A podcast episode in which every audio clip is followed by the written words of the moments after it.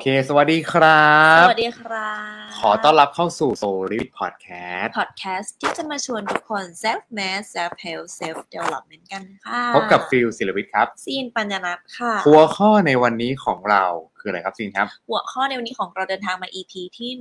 167 นะคะ นั่นก็คือ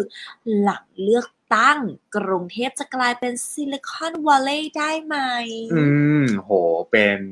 อะไรที่น่าสนใจนะเป็นคือว่าคือว่าเป็นคำถามที่น่าสนใจนะครับ ว่าจริงๆแล้วประเทศไทยเราอะถ้าเราดูดีๆนะ มันคือพื้นที่สุวรรณภูมินะมันทำเลทองเนาะเออมีครบทุกมิติที่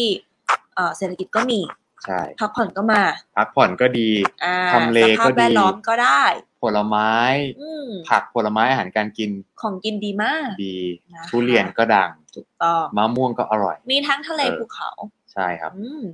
มมันมีหลายอย่างนะครับ จริง ๆ แล้วเนี่ยกรุงเทพเนี่ยมันมันมีการตั้งคำถามนะครับ ซึ่งวันนี้เนี่ยเราเอาบทความนะครับ วันนี้ต้องขอขอบคุณบทความจากเขาเรียกอะไรจากการสรุปเนื้อหานะครับ โดยเขาเรียกอะไรโอ้โหลาย ๆสำนักข่าวค่ะแต่จริง ๆ แล้วซอสของบทความวันนี้เป็นซอสของผู้เขียนครับค่ะที่เป็นเขียนเองเลยนะอืมคนเขียนวันนี้เขาคือนะครับ CEO ของ Agoda ว้าวนะครับเราต้องเข้าใจก่อนว่า Agoda คืออะไรครับซินครับ Agoda ก็คือแพลตฟอร์มจับนะคะสถานที่ท่องเที่ยวกับผู้คนที่จะท่องเที่ยวเนี่ยมาเจอกันอ่าบูมมากๆเลยนะคะใครจองใครจองโรงแรมอยากได้โรงแรมถูกๆต้องใช่ Agoda อะไรพวกนี้เนาะแพลตฟอร์มถูกอะเดี๋ยวนี้ก็มีคู่แข่งอย่าง Traveloka หรืออะไรอย่างนี้ หรือ Airbnb อะไรอย่างงี้อ่านะนะคะครับ อย่าง Agoda เนี่ยคือ CEO เนี่ยเขาออกมาทำเขียนบทความเมื่อปลายเมษาที่ผ่านมาเองครับนะครับ ชื่อบทความเนี้ยเขาบอกว่าหัว เขาเขาจั่วหัวไว้ว่า why Bangkok is the next Silicon Valley of Asia ว้าว เฮ้ย เออ น่าสนใจ เออ แสดงว่าแนวโน้มที่ตั้งคำถามเนี่ยเขาดูว่ากรุงเทพเหมือนซิลิคอนวัลเลย์ของเอเชียแล้วนะ ใช่ ถูกไหมใช่ใช่อ่าใช่ก็ ทีนี้มันจะมีมันจะมีเนื้อหาอะไรบ้างอะเดี๋ยววันนี้เราก็สรุปให้ฟังแบบเนาะแบบสนุกสนุกแล้วกันในสไตล์พอดแคสต์โซลิวิดค่ะนะครับ ก็ง่าย ๆ ครับคืออย่างนี้เนาะเขาชื่อคุณออมรินะฮะมอร์แกนสเต r ร์นนะฮะถ้าอ่านชื่อผิดขออภัยแล้วกันนะฮะนะก็ไม่ไม่น่าใช่ฝรั่งธรรมดานะครับเชิญต่อได้โอเคนะเขาเขาเป็นเขาเป็น CEO ของเจ้าของเอ่อแพลตฟอร์ม Agoda เนาะครับนะครับแล้วก็ได้เขียนบล็อกนะฮะเมื่อวันที่ 26 เมษาที่ผ่านมานี้บน LinkedIn ของเขาเองโนะเขากล่าวถึงการทำงานของคือการทำงาน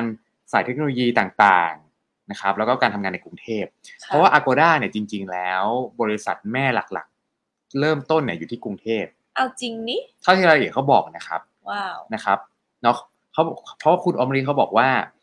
เขาเริ่มต้นในการเล่าเนาะว่าในปี 2013 เขาเองเนี่ยก็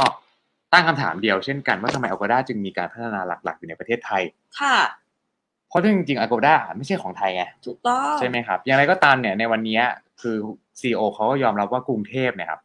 ได้กลายเป็นหนึ่งในปัจจัยที่ส่งผลต่อความสำเร็จของ Agoda ในวันนี้นะอ่านะครับเนาะก็ต้องเข้าใจ Agoda ก็เป็นเหมือนสตาร์ทอัพตัวหนึ่งแล้วกันในอดีตใช่นะฮะนะที่ที่แบบก็เติบโตมาตอนเนี้ยนะครับ แต่ฟิวไม่รู้เป็นซีรีส์ไหนแล้วนะครับอืมเนาะอะทีนี้ในปัจจุบัน สำนักงานของ Agoda ในกรุงเทพเนี่ยมีจำนวนพนักงานมากกว่า 3,000 คนนะอุ้ยเยอะมากค่ะนะครับฟิวเองเคยก็เคยทำงานกับพี่ที่เขาเคยเป็นพวกแบบ product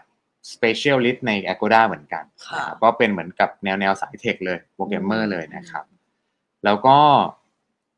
เป็นพนักงานในสายเทคโนโลยีอะประมาณ 1,500 คนนะของ Agoda โอ้โหค่ะนะครับ เพราะฉะนั้นนั่นเลยทำให้กรุงเทพครับเป็นฐานปฏิบัติการ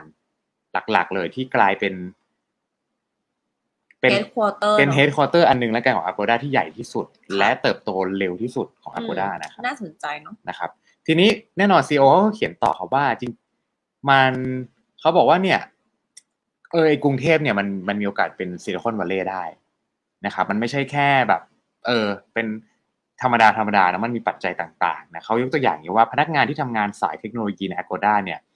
มาจากบริษัทโลกระดับโลกนะไม่ว่าจะเป็น Google นะครับอ่าพวก Facebook Meta เนาะหรือจะแม้จะเป็น OpenAI เนี่ยนะครับแล้วประเด็นคือกรุงเทพเนี่ยมันมีที่ตั้งที่อยู่ห่างจากเมืองเทคโนโลยีหลักๆนะครับเขาเลย let's say ว่าเป็นไปได้ที่กรุงเทพอาจจะเป็น new new อ่าซิลิคอนวัลเลย์เพราะว่าซิลิคอนวัลเลย์อยู่ที่อเมริกาถูกไหมค่ะมันมันอีมันไกลอีกอีกฝั่งหนึ่งของโลกเลยค่ะแปลว่าในเอเชียมันอาจน่าจะมีซิลิคอนวัลเลย์อีกอันหนึ่งที่ที่มันจะ ที่จะต้องมีอะซึ่งโอเค ถ้าเป็นไชน่าก็ฝรั่งก็คงไม่กล้าเข้านะครับ ถูกไหมถ้าเป็นไชน่าก็อาจจะไม่กล้าเข้าไต้หวันก็มันก็ไม่คงกล้าเข้าอะค่ะนะครับ ประเทศไทยมันเลยเป็นอะไรที่น่าสนใจ เพราะว่าฝรั่งก็อยากมาอยู่อืมใช่ปะหลาย ๆ คนอยากมาเกษียณรัสเซีย หรือจีนเองก็อยากมาอยู่นะเยอะเลยถูกไหมครับ ทุกวันนี้เนี่ย long vacation ได้ฟังเห็นสเตตัสล่าสุดในสำนักข่าวอะไรวะเขาเขาบอกอย่างนี้นะตลกมากเลยเขาบอกว่า ทุกวันนี้นะ คนจีนเนี่ยส่งลูกมาเรียนที่ไทย เพื่อในการอยากให้มีนิสัยใจคอเหมือนคนไทย เฮ้ยหรอจริง ๆ คือเหมือนเหมือนมามาซึมซับแบบเขาเรียกจิตใจแบบคนไทยอะนึกว่าไหมเพราะว่าด้วยด้วยความที่เราก็ต้องเข้าใจจีนเป็นคอมมิวนิสต์ค่ะนะครับ มันก็นะ เป็นไปตามสไตล์ที่เราก็เข้าจะใจไม่กัเหมือนไทยเลย ใช่เลยนะครับ อะไรประมาณนี้เนาะเพราะฉะนั้นมันก็เป็นไปได้ครับที่ประเทศไทยเราถ้าถ้าเราปรับ นะครับ เรื่องในประเทศได้ดีถือว่าโหสุดยอดเลยนะเนอะเติบโตได้นะครับ ทีนี้นะครับเขาบอกอย่างนี้ว่ามันมีโอกาสที่เมืองไทยเนี่ย จะพัฒนานวัตกรรมเทคโนโลยีได้ได้ดี เพราะว่าอะไรรู้ปะมันมันเหมือนกับคนที่เขาเคยอยู่เมืองเทคโนโลยีมาพอเขามาอยู่ในเมืองพัฒนาปุ๊บเขาจะรู้เลยว่าอะไรต้องทำบ้างอืมเพราะเขาผ่านมาแล้วไงอืมเขาสร้างรถโอ้โหรถใต้ดงใต้ดินรถอะไรอย่างเงี้ยค่ะ แต่พอมาเห็นประเทศพัฒนากำลังพัฒนาอย่างประเทศไทยเราอ่านนะครับ emerging market ใช่ไหมเขาก็จะรู้เลยว่าหอยมันต้องแบบตรงนี้ตรงนี้ตรงนี้นะตรงไหนแล้วประเทศก็จะปุ้งขึ้นมา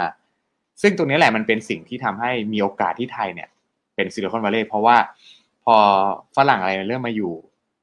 เขาก็เริ่มเรียกร้องในเรื่องของโฟโมเนาะสิ่งที่มันขาดหายไปจากประเทศที่เขาเคยอยู่มา แล้วพอมาอยู่ในประเทศไทยใช่ปะเขาก็อยากจะสร้างอยากจะอะไรขึ้นมานะครับเนาะ ทีนี้อาการนี้มันเลยทำให้มันมีโอกาสที่ประเทศไทยจะเป็นซิลิคอนวัลเลย์นะครับ แล้วคุณออมลิเนี่ยเนี่ยเขาก็บอกว่าสามปัจจัยครับ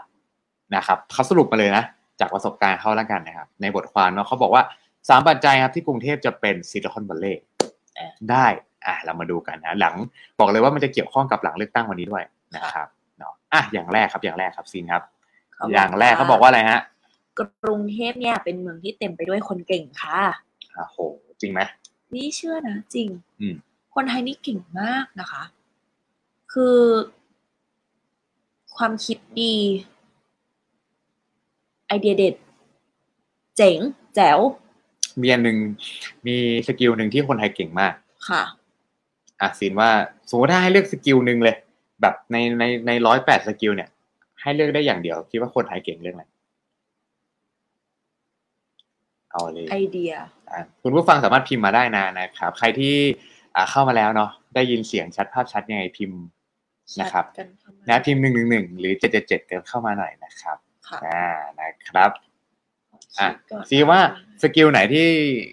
สมมติให้เลือกอย่างหนึ่ง skill ที่คนไทยมีอยู่ในสายเลือดดีเอเลย เออซีนว่าเป็น skill ไหนสายเลือด DNA เลยเหรออืม แล้วเปลี่ยนกันยากด้วย เออ อัธยาศัยมันเป็น skill ป่ะ ไม่เป็น ยืดหยุ่น จริงๆมันก็ได้หมดทุกอย่างก็เป็น skill ได้หมด อะไม่เป็นไรอันนี้ freedom ไม่มีผิดไม่มีถูกซีว่าสกิลไหน อะไรก็ได้เอ่อเขาเรียกว่าอะไรทำงานกับ เออเขาเรียกว่าอะไรกับ enjoy ใคเหรรอก็ได้เอออ มันก็อาจจะยังไม่ชัดเจนเนาะจริง ๆ มันมีสกิลสกิลคนไทยอันหนึ่งที่ฟิลว่าเราจะเห็นกันเยอะ คือจริงๆเราเนื่องจากเราเป็นคนไทยเนาะบางทีเราอาจจะมองไม่ออกใช่ปะแต่ถ้าเป็นคนถ้าไปถามคนที่อยู่แบบต่างสายสายพิมพ์ที่พูดมาสิต่างสายเลือดอะไรกันอะอืมเขาก็จะบอกว่าคนไทยเนี่ย เป็นคนที่เอาตัวรอดเก่งจริงจริงๆเพราะว่า จริงนะๆเออถูกไหมจริง คือคือแต่ว่าติดอย่างหนึ่งคือขี้เกียจเพราะว่าประเทศเราเนี่ย ในน้ำมีปลาในนามีข้าวค่ะนะครับเพ ราะฉะนั้นมันเลยค้านกันอยู่ไงนึกว่าเรามีเรามีความเอาตัวรอดเก่ง เออแต่เราติดขี้เกียจเพราะว่าเราเราเราอยู่ในประเทศที่แบบว่าโอ้โหชิลอะค่ะทะเลก็มีให้เที่ยวภูเขาก็ให้ก็ก็มีให้เที่ยว ไม่ต้องดิ้นรนเลยไม่ต้องากดิ้นรนใช่ไหมธรรมชาติครบครบทุกหมดเลยอย่างประเทศไม่มีปัญหากับใคร อะไรแบบเนี้ยถูกไหมครับ มันยกตัวอย่างอย่างญี่ปุ่นใช่ปะโหเคยโดนอ่าอะตอมิกบอมอืมลงตุ้มใช่ไหม นิวเคลียร์ฮิโรชิมะอีกนางาซากิอย่างเงี้ย มันมันมันโหมันหลายอย่างแต่ประเทศไทยก็คือแบบพายุก็ไม่ไม่เคยโดนมีอะไรเนาะแผ่นดินไหวก็ไม่โหหนักสุดแค่สึนามิอะอ่าหนักสุดก็คือสึนามิใช่ไหมครับ ที่เราเคยเจอกันมาใช่ไหมแต่ส่วนใหญ่มันเลยกลายเป็นปัญหาภายในของเราซะมากกว่า ใช่ไหมที่ผ่านมากันเนาะเพราะฉะนั้นจริง ๆ แล้วเนี่ยคนไทยเนี่ย skill หนึ่งเนาะที่ที่ต่างชาติมองคือเป็นคนที่เอาตัวรอดเก่งนะไม่ว่าจะอะไรก็แล้วแต่คือแบบ อ่าสังเกตดิแก้ปัญหาเฉพาะหน้านี่คือแบบ คนไทยเลย อะไรพวกเนี้ยเนาะเนาะอันนี้คือสิ่งหนึ่งที่ที่จริง ๆ แล้วเนี่ยเขาบอกเลยว่ากรุงอย่างกรุงเทพเองเนี่ยก็เต็มไปด้วยคนเก่ง เพราะว่าเอาจริงๆแล้ว อ่า คนเก่งๆที่เขาแบบที่ที่ไม่ไม่นับแบบว่าคนที่เป็นแบบต่างประเทศที่อยากจะเกษียณนะนะเขาก็เริ่มอยากมาอยู่ไทย เพราะว่าหนึ่งมันมันฟรีดอมมันสบายมันมีทั้งความบันเทิงมีค่าครอง entertainment ชีพก็ไม่แพง ถ้าในมุมมองฝรั่งนะฮะใช่ มีความคลายอืมเครียดมี อะไรก็ได้ชิงฟรีดอมอ่า อะไรพวกเนี้ยนะครับ แล้วก็แต่จริงๆ มันก็อาจจะเป็นมุมมองของเขานะคือว่ามันอาจจะไม่ได้ถูกทุกอย่างนะครับอันนี้คือข้อแรกเนาะที่ที่อ่เป็นด้านหนึ่งคุณออมที่ลิเขาเห็นบ่อยๆแล้วเออเขาบอกอย่างนี้นะครับอะมาดูข้อที่สองกันบ้างนะครับ ข้อที่สองเนี่ยเขาบอกว่าอะไรครับซินครับเขาบอกว่ากรุงเทพเนี่ยเป็นเมืองที่ผสมกลมกลืนระหว่างโลกตะวันตกและโลกตะวันออกอะอันนี้ก็จริง เออ เออ จริงเออจริงจริงเลยใช่เออ ต้องยอมรับว่ากรุงเทพของเราในตอนนี้ก็ยังไม่ได้มี full off คนรุ่นใหม่ไปทั้งหมด ก็จะมี half half คนที่เป็นเอ่อ baby boomer ที่ก็ยังแข็งแรงอยู่ รวมถึงวัยรุ่นพ่อรุ่นแม่เรา เพราะฉะนั้นเนี่ยเรื่องของเอ่อความจารีตประเพณีความเป็นไทยเนี่ยมันจะมีความเป็นไทยอยู่เยอะอืมนะคะ แล้วก็ผสมผสานกับสื่อต่างประเทศ วัฒนธรรมต่างชาติ คนเก่งๆ ที่อยู่ต่างชาติเข้ามา รวมถึงเด็กๆ ที่แบบเรียนนานาชาติ เด็กสมัยนี้เสิร์ช YouTube เสิร์ช Google แข่งกับครูอะไรประมาณนี้มันก็เลยผสพูดผสจีมนกัพูนดอังกฤษโอ้โหใช่ใช่แล้วก็ที่สำคัญคือเนื่องจากว่ามันเหมือนเหมือนประเทศเราจริง ๆ มันมันมันเปิดกว้างเนาะถูกไหมครับ ก็มีทั้งรัสเซียมีจีนมีอาหรับ เยอะมากโอ้เลโหยถ้าไปไปเดินนานานี่จริงอาหรับ อินเดียโอ้โหแขกโอ้โหถ้าเป็นสายแข่งนี่ก็คือมีแบบทุกประเทศอะถูกไหมครับจริง ซึ่งมันหลากหลาย ตรงนี้แหละมันเป็นสิ่งที่น่าสนใจ เพราะว่ามันทำให้เหมือนกับมันมันมีการผสมผสานระหว่างวัฒนธรรม แล้วก็มันทำให้เกิดการเขาเรียกว่าเหมือนกับมิกซ์กันอืมนะครับ ก็นำไปสู่ไอเดียและความรู้ใหม่ ๆ ได้ด้วยนะจริงหากมีการเขาเรียกว่า วางรากฐานในการพัฒนาที่ที่ถูกต้องนะค่ะไม่ใช่แบบอย่างที่ผ่านมาใช่ไหมนะครับเนาะอะเนาะอันนี้คือข้อสองนะครับอะข้อที่สามครับที่คุณออมริเขาบอกคืออะไรครับสิครับเขาบอกว่ากรุงเทพเนี่ยเป็นเมืองที่มีโครงสร้างพื้นฐานดีเออ อันนี้ขยายความนิดนึงคือจริงๆอะคืออ่านบทความอ่านอ่านถึงอันที่สามแล้วก็วงเล็บข้างหลังว่าหรอนะครับก็เลยอยากให้ขยายความนิดนึงแต่เขาบอกอย่างนี้เขาเขาเน้นย้ำว่าประสบการณ์ของเขาเนี่ย มันเป็นประสบการณ์ที่เขากับกับคุณออมลีเนาะที่เป็นซีอีโอ Agoda เนี่ยเขาได้ทำงานอยู่กับภาครัฐหลายแห่ง เพราะว่าเขาเขาคือแบรนด์ Agoda เนาะก็ต้องดิวเรื่องที่พักเรื่องอะไรอย่างเงี้ย แล้วเขาประทับใจเหรอครับ เขาบอกว่ามันคือเขาบอกว่าพนักทำงานกับภาครัฐหลายแห่งที่มีความพยายามในการผลักดันให้กรุงเทพกลายเป็นเมืองศูนย์กลางแห่งเทคโนโลยีนะครับทำให้การสนับสนุนการดึงดูด รวมถึงการรักษาคนเก่งๆเอาไว้เนี่ยพร้อมกับมีโครงสร้างเสริมทักษะเนี่ย รวมถึงการขับเคลื่อนนวัตกรรมภายในกรุงเทพเนี่ย เป็นสิ่งที่ถ้าสามารถทำได้ ซึ่งตอนนี้ก็ ทำได้แหละมันคิดว่าเขาอาจจะกำลังทำอยู่ แต่ว่ามันอาจจะยังไม่ชัดเจนเท่าไหร่ค่ะใช่ไหมทำงานกับใครคะเนี่ยกระทรวงการท่องเที่ยวเหรอหรือใครอะเออไม่ไม่รู้เหมือนกันนะครับเนาะคือแต่ติ่งจุดจุดที่แข็งเนาะที่คุณอมเดชเขาบอกในช่วงท้ายเขาบอกว่ากรุงเทพเนี่ยเป็นเมืองที่มีการเติบโตของ community ของพวกค่ะกลุ่มสตาร์ทอัพและสิ่งแวดล้อมต่างๆ ที่มีความเหมาะสมนะค่ะเพียงแต่ว่าข้อกฎหมายมันก็นะยังต้องไปจด ทะเบียนที่สิงคโปร์อะไรอย่างเงี้ยอยู่ มันยังมีความแบบ เออตรงนี้อยู่นะครับซิ่งขอถามนิดนึงได้ไหมว่าความหมายการเป็นเมืองแบบซิลิคอนวัลเลย์ในนิยามของฟิลมันหน้าตามันเป็นยังไงจริงๆ ถ้าในมุมมองฟิลนะฟิลอาจจะไม่ได้มีข้อมูลเรื่องซิลิคอนวัลเลย์เยอะนะครับ แต่ว่าเท่าที่เราเก็บข้อมูลมาเนาะเพราะเพราะฟิลก็เคยอยากทำสตาร์ทอัพสมัยสมัยแบบวัยรุ่นเนาะซิลิคอนวัลเลย์คือเมืองที่มีกฎหมาย เอื้ออำนวย ต่อการเติบโตของสิ่งใหม่นะครับ คือมันมันคือการในทุกๆการด้านที่เราอยากให้มีนวัตกรรมใหม่อะค่ะมันต้อง freedom to fail อืมอืมตรงไหนก็ตามที่ไม่มี freedom to fail มันจะไม่มีทางเกิดนวัตกรรมใหม่ได้เลยใช่ใช่ถูกไหมเพราะฉะนั้นอะไรก็ตามที่มันมีอยู่ในกรอบแน่นๆอะ มันไม่เฟลมันเฟลไม่ได้สิมันเพราะว่ามันคอมฟอร์ z โซนอ่า เพราะฉะนั้นมันมันเลยต้องมีเหมือนเขาเรียกว่า sandbox ไงค่ะที่เขาเรียกอย่างได้ได้ยินภูเก็ต sandbox นะที่เวลาเขาจะอืม test อะไรต่างอย่างอะค่ะ ช่วงนั้นที่ test อะไรนะเรื่องอะไรนะโควิด หรืออะไรเงี้ยค่ะใช่ไหมภูเก็ต sandbox เลยอะไรเงี้ยไอ้คำว่า sandbox มันเป็นพื้นที่ที่ให้ล้มเหลวได้ค่ะแต่ต้องล้มเหลวอยู่ในกรอบที่เราสามารถ controlที่ปริมาณความเสี่ยงเอาไว้ซิลิคอนวัลเลย์ก็จะเป็นแบบนั้น เช่น สมมติอ่าสามารถที่เราเอานวัตกรรมใหม่ๆ ไปลองกับพื้นถนนได้ เอาไปลองอะไรกับระบบจราจรหรืออะไรอย่างเงี้ยนะครับค่ะเพราะวัลเลย์เนี่ยมันเป็นมันเป็นโมเดล เหมือนย่านย่านการพัฒนาธุรกิจการค้าพิเศษค่ะที่มันจะมีข้อกฎหมายที่เอื้อต่อการพัฒนาของสการเป็นสตาร์ทอัพหรืออาจจะเป็นเรื่องของการอำนวยความสะดวกพื้นที่หรือเปล่าของการก่อตั้งบริษัทใหม่อืมๆไม่งั้นมันก็ SME เล็กๆก็ตายหมดถูกปะค่ะอะไรพวกเนี้ยคือว่ามันจะต้องมีเรื่องพวกนี้ขึ้นมา นี่คือแบบซิลิคอนวัลเลย์ในในความรู้สึกฟิลนะในค่ะในฟิลก็ไม่เคยไปอยู่ที่ซานฟรานนะก็อืมแต่คิดว่าน่าจะประมาณนี้มันเลยทำให้ Google Apple เอง หรือเป็น หลายหลายๆบริษัทเลยเติบโตขึ้นมา อยู่ตรงนี้เฟซบุ๊กเองเหมือนกันนะครับนะอะทิ้งท้ายของคุณอมริเขาบอกงี้ครับว่า เขาบอกว่าเขาเชื่ออย่างยิ่งว่ากรุงเทพจะได้รับการกล่าวขานนะฮะถึงในระดับเดียวกับซานฟรานซิสโกเซี่ยงไฮ้นะครับหรือ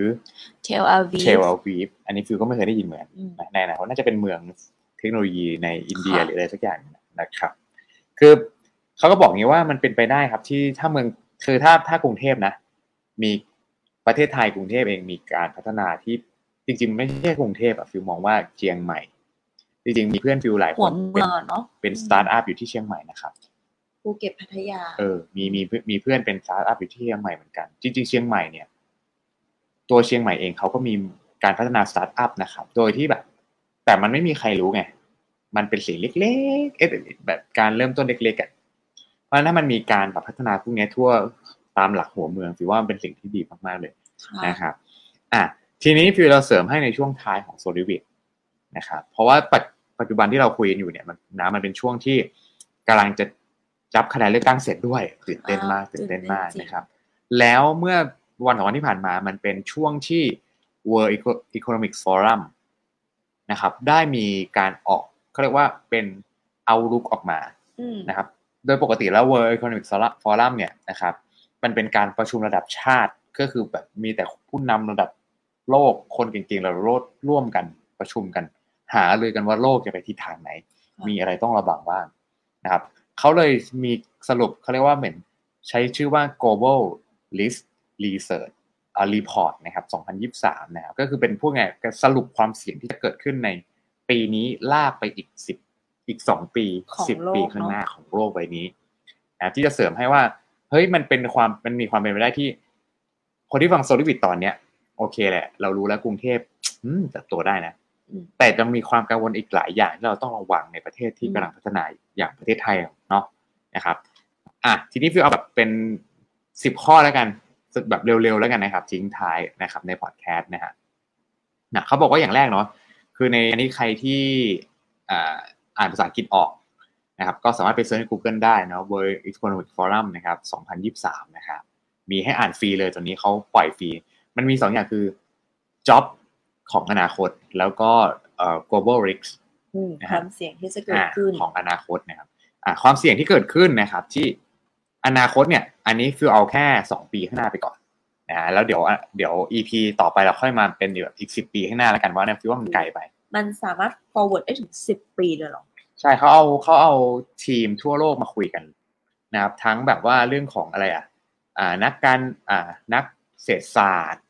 นะครับและมีทีมแบบว่า SK Group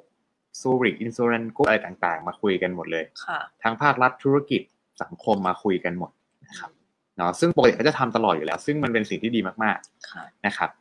ถ้าใครที่ดูในเปเปอร์ฉบับเนี้ยนะครับค่ะเราจะเห็นได้ว่าอย่างนี้อะฟิวกดให้ซีดูก่อนนะครับ นี่เลยนะครับนี่ เราจะเห็นได้ว่าอย่างนี้ครับว่า สีเขียวเนี่ยคือ environment นี่คือ risks ที่เกิดเห็นไหมลิกของ environment อะมีประมาณสักสี่ห้าหกหกในสิบสองสามสี่ขห้าองปัญหาห้าในที่จะเกิสิดบขึ้นนะครับ โอ้ my god อะอันนี้คร่าวๆก่อนนะเดี๋ยวให้คุณผู้ฟังดูไปด้วยนะครับค่ะอะทีนี้อะเรามาดูอย่างแรกนะครับ อย่างแรกอะฟิวเอามาเป็นภาษาไทยเนาะจะได้แบบดูง่าย อย่างแรกเอาแบบเอาแค่สองปีก่อนนะนะครับสองปีหลังจากนี้สิ่งที่เราต้องระวังเนาะจาก World Economic Forum นะฮะอย่างแรกครับเขาเขาเรียกว่าวิกฤตค่าใช้จ่ายในการดำเนินชีวิตครับ อ่า ไม่ได้นะฮะเรียกว่าเงินเฟ้อ ไม่ได้เรียกว่าคือเงินเฟ้อมันก็เป็นปัจจัยหนึ่งแล้วกันค่ะแต่นี่คือวิกฤตอืม นะครับ โดยเฉพาะประเทศพัฒนาแล้วกำลังพัฒนาเนี่ยนะครับประเทศที่กำลังพัฒนาแล้วก็ด้อยการพัฒนาเนี่ยมันโหหนักนะครับเอาพูดง่ายๆว่าของแพงขึ้นนะครับ แต่ว่ารายได้เราไม่ไม่ได้กระไม่ดิกตามไม่ได้ตามนะครับเนาะเราก็จะเห็นว่าทุกวันนี้เศรษฐีจีนไม่โหซื้อของพับในประเทศไทยเลยใช่ไหมเขาเดินเดี๋ยวว่าเข้าหลุดเข้าอ่าชาแนลใช่ออไหกมมาครับแบบเยอะไปหมด มันมีมันแอมีร์เยอะแอร์เนสใช่ไหมอันนี้คือปัจจัยแรกเพราะฉะนั้นการการที่เรามีแคดโฟที่ดีคือว่ามันสิ่งสำคัญมากในปัจจุบันนี้นะครับแคดโฟที่ดีมันคือมันไม่ใช่แค่ยอด แต่มันคือรายรับหักรายจ่ายอะไรแบบเนี้ยนะครับเราก็ต้องดูด้วยบางคนบางคนกำไรสุทธิบางคนได้เงินเยอะแต่หนี่เพียบจริง อะไรพวกเนี้ยก็ต้องบาลานซ์พลังดีใช่ๆนะครับ นี่คือข้อแรกนะครับอะข้อที่สองครับของบริษัทฟอรัมนะครับเขาบอกว่าอะไรครับสิงครับเขาบอกว่าภัยพิบัติธรรมชาติตามสภาวะอุกกาบาตจริงๆจริงๆถ้าเป็นคำภาษาอังกฤษเนี่ยมันจะใช้คำว่านี้ อ่าเป็นพวก natural อ่า disaster and สภา extreme วะแวดล้อม weather ในการ event แผ่นดินไหวเอยหรือจะเป็นพวกสิ่งแวดล้อมที่มันคาดไม่ถึงเช่นเอลนิโยอะปีนี้เขาบอกจะมีเอลนิโยนะ ก็คือร้อนเอลผิดนิปนกโยติที่เป็นเพลงของอะไรอะอ่า คล้ายๆกันแต่นี้ไม่ต้องเต้น อันนี้ร้อนหนึ่งเดียวร้อนจนเหงื่อแตกนะฮะประมาณนั้นเลย โอเคโอ้ง่วไม่งง่วง นะฮะเอลนิโยนี่คือนึกภาพตามอยู่นะ เพราะตอนนั้นคือเด็กเพมาลกงดังมากเลยนะของทางไทยตอนนั้นอยู่ประมาณน่าจะประมาณป .6 ยุบกับปัจจุปัจจุปัจจุไรเออเอลนินโยอย่างเงี้ยเออโหจำได้ไงวะจำไม่ได้เลย นั่นแหละ อะก็คือว่าธรรมชาติจะผิดเพี้ยน ผิดเพี้ยนจากเกิโลดกภัยพิบัติอะไรต่างๆโลกร้อนนะครับเอหอลาย ๆ อย่างใช่ไหมใช่เออน้ำท่วมน้ำแข็งละลาย มันมันไม่เด็ดคือเอาจริงโลกปีเนี้ย ไม่เหมือนโลกปีที่แล้วนะไม่เหมือนเลย ร้อนหลายๆอย่างปีเปลี่ยนี้นไปคืหมอดแตกต่างมากจริงๆค่ะถูกไหมบางประเทศไม่บทบทจะไม่ไม่เคยร้อนมาเลยในชีวิตก็ก็ร้อนนะ บางประเทศนะครับ ยุโรปเนี่ยก็ร้อนเฉยเลยนะครับอะเนาะอะต่อไปข้อที่สามเขาบอกว่า อาจจะมีการประทะทางเศรษฐกิจที่มีผลต่อภูมิภาคครับ อันนี้รู้รู้อยู่แล้วอย่างเรื่องของรัสเซียยูเครนค่ะนะมันก็ยังไม่จบกันง่ายๆทุกวันนี้ก็ยังไม่จบ ไม่จใช่บไหมจริงครับเนี่ยแหละนี่คือสิ่งที่เราต้องต้องกำลังจะเจอการประทะน้ำมันก็ยังแพงอยู่ ใช่ และก็จะไม่รู้แหละว่าอะไรจะไม่แพงมีอยู่ทางลดลงนะครับเนอะเนาะอะข้อที่สี่ครับที่สี่ก็คือ ความล้มเหลวเนาะในการบรรเทาผลกระทบของการเปลี่ยนแปลงสภาพภูมิอากาศก็คืออาจจะเป็นกระทรวงสิ่งแวดล้อมหรืออะไรต่างๆเนี่ยก็จะเริ่มรับมือไม่ได้เนอะใช่เพราะว่าเพราะว่ามันเปลี่ยนแปลงเยอะมันเปลี่ยนแปลงแบบ ไม่เคยมีในประวัติศาสตร์อืม นะครับ ซึ่งก็อันนี้เป็นสิ่งที่เราต้องต้องเตรียมต้องเตรียมตัวเตรียมร่างกายเตรียมการปรับตัวให้ดีนะครับเนาะเช่นแบบบางประเทศไม่เคยน้ำท่วมก็ดันน้ำท่วมอะไรเงี้ยก็น่าน่ากลัวเหมือนกันนะครับอ่านะอะเออนะคะข้อห้าเลยนะคะข้อสำหรับห้าความครับเสี่ยงในอีกสองปีนะไม่ใช่ใช่สิบปี เร็วแต่อันๆนี้เป็นนี้การเลยคาดการณ์นะครับอืมเป็นการคาดการณ์นะครับคือมันอาจจะไม่ได้มาเป๊ะนะครับ แต่มันเป็นการคาดการณ์นะครับ นะข้อที่ห้าคือการแบบว่า เรื่องของความ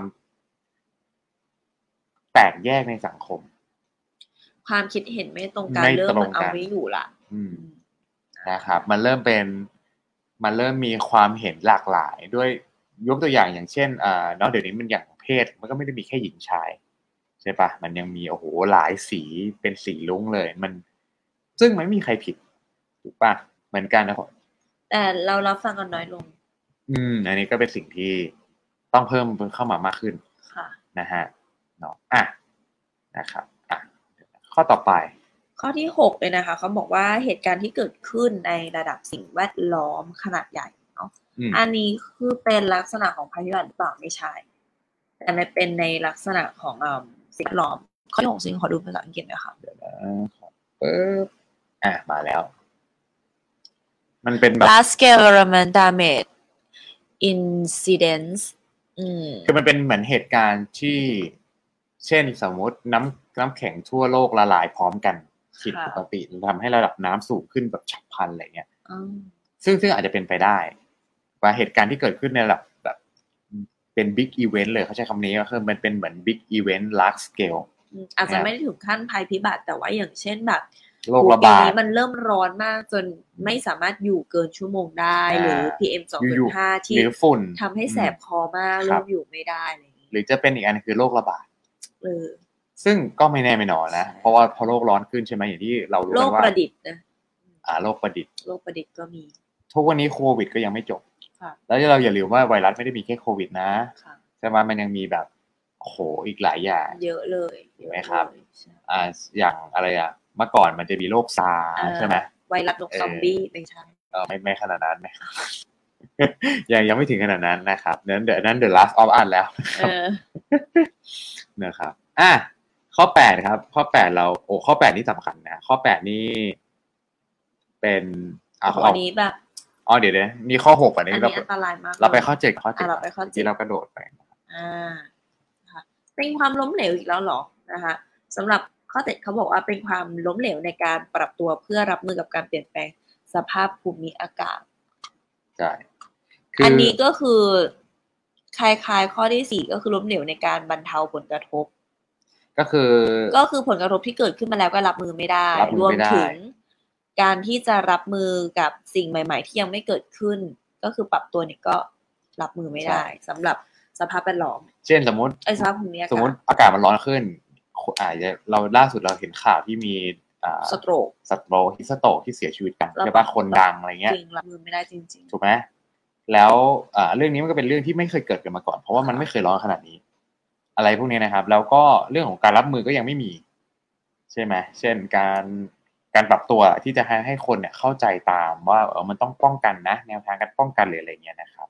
เอ่ออันนี้อันนี้เป็นความเห็นของ World Economic Forum นะๆค่ะนะครับอะข้อแปดครับ หัวอันตรายเนอะโอ้ข้อแปดนี้ อันนี้มามาแรงมากแล้วน่ากลัวมากนะครับนะฮะข้อแปดนั่นก็คืออะไรครับสิงครับ การโจมตีไซเบอร์ และความไม่ปลอดภัยของไซเบอร์ที่แพร่หลายอ่าไม่ว่าจะเป็นโอ้โหสมัยเนี้ยยิ่งเทคโนโลยีเขารับหน้าเนาะมันก็จะมีทั้งสองด้าน SMS กดลิงก์ไหมอืมมันก็จะมีใช่ไหมครับทั้งสองด้านที่ นำไปใช้ในทางที่ดีกับนำไปใช้ในทางที่ไม่ดีจเนาะริงๆอย่างยกตัวอย่างอย่างตอนนี้เนี่ยเราก็จะเห็นว่าอย่าง AI อะมันมีบทบาทในชีวิตผู้คนมากตั้งแต่ปีนี้เป็นต้นไป ไม่ว่าจะเป็นอ่าตัว ChatGPT นะครับ ตัว Google Bard มาใหม่แล้วนะ Google Bard คือแชทบอทของ Google อืมทำงานได้เร็วพอๆ ChatGPT เลยว้าวนะครับ แต่ว่าเราถามคำถามหนึ่งอะมันตอบมาเป็นสาม scenario ได้นะครับ แล้วประเด็นคือ สิ่งที่มันแตกต่างคืออย่าง ChatGPT เนี่ย มันทำงานได้สุดยอดที่สุดแล้วในในบรรดา chatbot ในตอนนี้นะค่ะมันมาโห แต่เขายังอั้นข้อมูลของมันไว้อ่าแค่2021ค่ะนะครับ แล้วนึกภาพถ้าวันหนึ่งมันปลดล็อก ให้สามารถ search ข้อมูลปัจจุบันได้ ก็น่ากลัวเหมือนกันสำหรับใครที่เอาไปใช้น้องเอาน้องไปใช้ในทางที่ไม่ดีอะไรพวกเนี้ยนะครับอนาคตอาจจะมีแบบว่า Chat GPT X กันกับ Google Map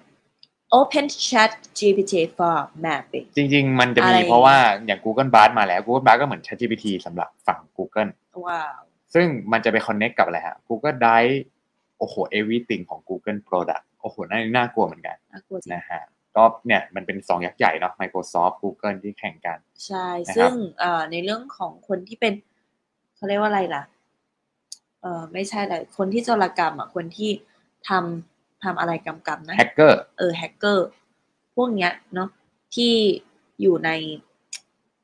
ไซเบอร์ต่างก็อาจจะเอาน้องเขามาใช้ในทางที่ผิดก็ได้ๆอยู่แล้ว ก็เป็นอะไรที่น่าน่าน่ากลัวนะน่ากลัวมากเอามาเขียนโค้ดให้เป็นโค้ดในการโจรกรรมอะไรอย่างเงี้ยนะครับ ก็อันนี้เป็นพันภัยคุกคามที่คือมันอาจจะรู้สึกเหมือนไกลตัว แต่ว่าถ้าเราสามารถป้องกันได้เช่น การเก็บ password ของเราให้ดี การมีการเปลี่ยน password ทุก ทุกหกเดือนหรืออะไรอย่างเงี้ยค่ะก็เป็นสิ่งที่เราฝึกเอาไว้เป็นเป็นอุปนิสัยก็ไม่ผิดค่ะนะครับเนาะอะข้อเก้าอะอะอีกแล้วเหรอเกี่ยวกับเรื่อง environment อีกแล้วเหรอเออนะฮะข้อเก้าเนี่ย จริง ๆ แล้วเขาบอกว่าอย่างนี้เป็น natural resource crisis โอ้โหมันแบบ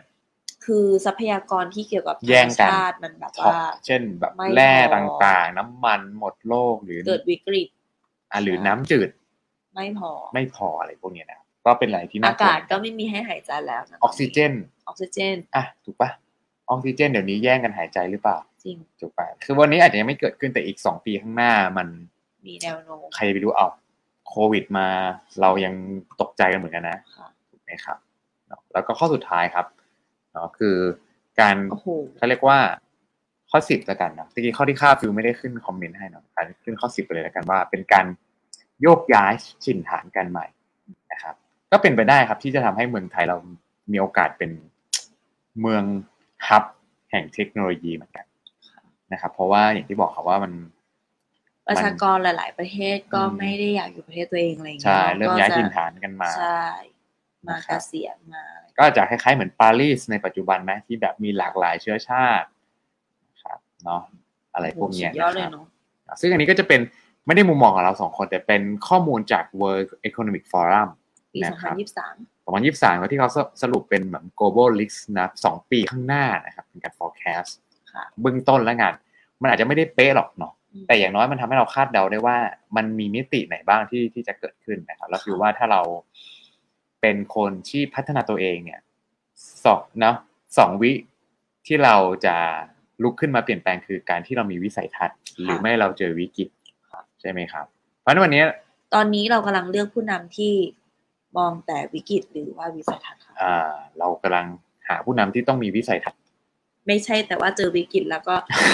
แก้ปัญหาปรับปรุงใช่เลยนะครับเพราะไม่งั้นประเทศมันจะอยู่ที่เดิมไงใช่มันกลายว่าเหมือนกับแก้ของเก่าไปเรื่อยๆใช่ปะมันไม่ได้เดินไปข้างหน้าเอ๊ะอันนี้อยู่ในพอดแคสต์เราเออนะฮะงงเลยนะฮะจะถามคำถามนี้นะครับ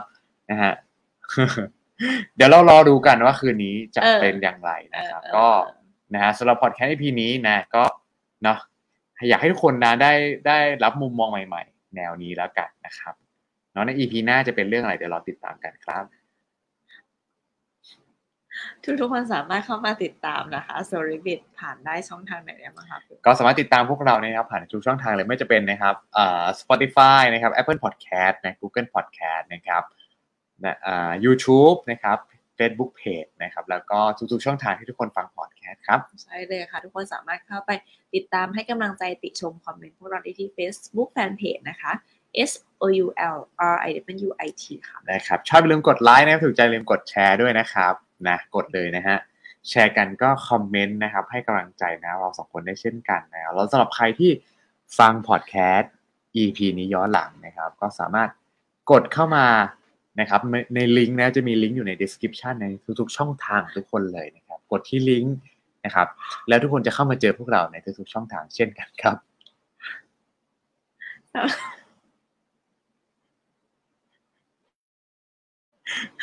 สำหรับใครที่